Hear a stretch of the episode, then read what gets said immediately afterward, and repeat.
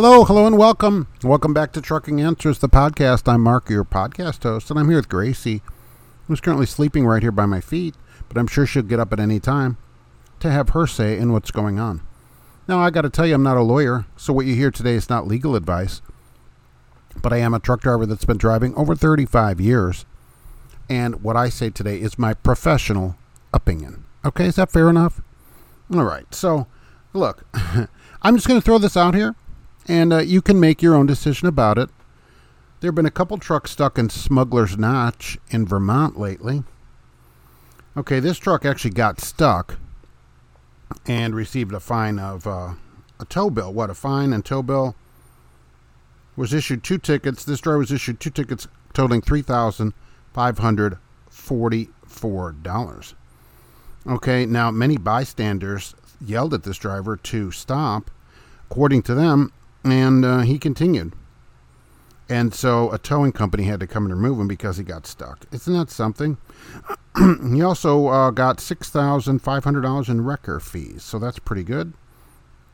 Now, let's see. This driver, here's the name Y U S N I E R, Usnier A N U E Z, Anuez, 36, of Florida City, Florida. Okay. All right. Well, so let's just leave that there. And he says, I was following my GPS. Okay, so that's awesome.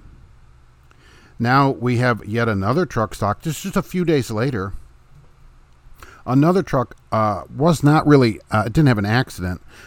Uh, again, people called it into the police, and they stopped this truck before it got stuck. Okay, and this person's name. Here we go. Ready? Ready? Got a pen and pencil? B Y A M B A D O R J. Bimbadjor. A V I R M E D. Avirmed. 63 of Harbor City, California. Harbor City. Huh. Like Safe Harbor City. I don't know. Just saying. How ironic, stuck on Independence Day.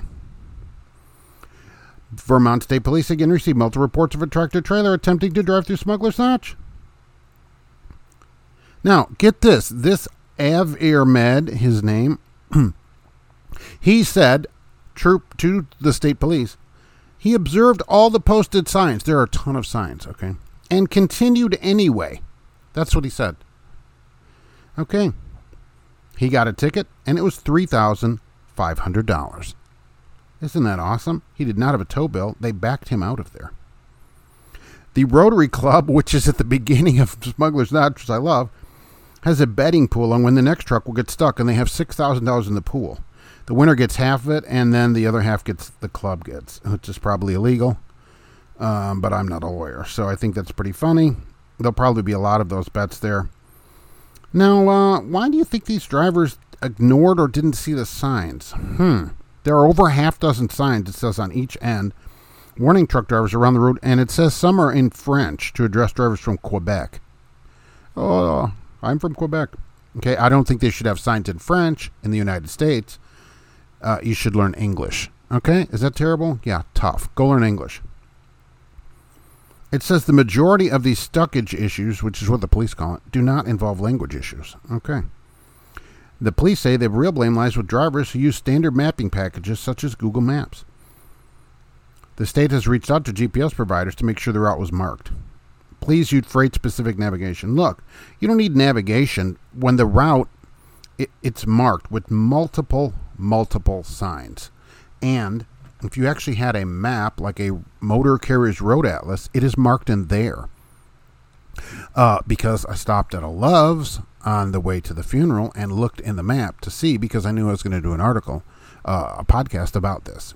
And it is marked in there as no trucks. So you would, if you actually had a map, rather than following, blindly following, by the way, the GPS, you wouldn't have this problem. It's just the sign. The GPS may send you somewhere, but then the signs are like, no, don't go here. And you're like, well, the GPS must be right. All these signs that I'm seeing, those are probably wrong uh, right Bay of Madeira or whatever his name I forgot, and I've already closed the article out, so I can't look his name back up.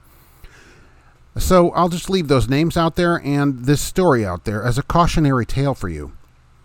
You watch the signs and look at a map. Okay, don't just blindly go along, even though there's a bunch of signs. What if it's that 11 foot bridge at? Maybe that's what they should put up. They should put up a sign that says clearance 11 feet in six miles or something like that to see if they can get drivers to turn around that way. That's not a bad idea.